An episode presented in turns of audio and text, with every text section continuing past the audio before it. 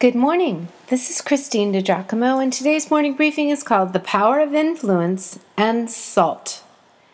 Can't really say why for sure, but my mom and dad were really big on salt and pepper. No kidding. They put both on watermelon, cantaloupe, and just about everything else. Now, we all know that salt is a flavor enhancer but when Jesus made his emphatic statement to the disciples that afternoon as part of the Sermon on the Mount, I think he had far more than that in mind. You are the salt of the earth. First of all, we note that this verse followed the Beatitudes, or as some have called them, the beautiful attitudes, which seem to set up Jesus' emphatic statement to his disciples You are the salt of the earth. Jesus made this declaratory statement along with several other you are statements in his ministry. Who better to tell us who we are than Jesus? Did you read the last briefing? You're somebody? You can go to pastorwoman.com if you did not.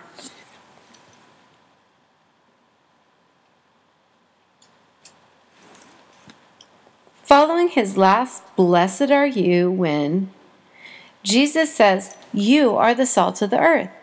Jesus was likening the value of salt to that of his true followers. So, in first century Palestine, when Jesus spoke, what was the value of salt? And what was its utility?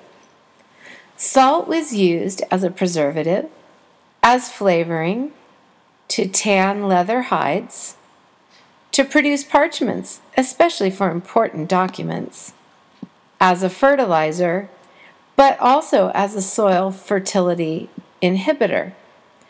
Note to self salt never comes out as a single grain. It is only valuable when it comes out of the shaker in combination with many other grains of salt. Hmm. In essence, our Lord is saying that the Christian who lives according to the Beatitudes is going to influence the world. Our character and conduct, whether we are conscious of it or not, influences other people. Quote, no human being can come into this world without increasing or diminishing the sum total of human happiness. There is no sequestered spot in the universe, no dark niche along the disk of non existence to which he can retreat from his relations to others, where he can withdraw the influence of his existence upon the moral destiny of the world. He will have companions who will be better or worse because of him. We are forming characters for eternity. End quote. Wow. So, what is the power of your influence? If you were plucked from the earth today, what kind of a space would you vacate? Would you leave a hole? When you have been with a group of people, what do they think and say once you have departed?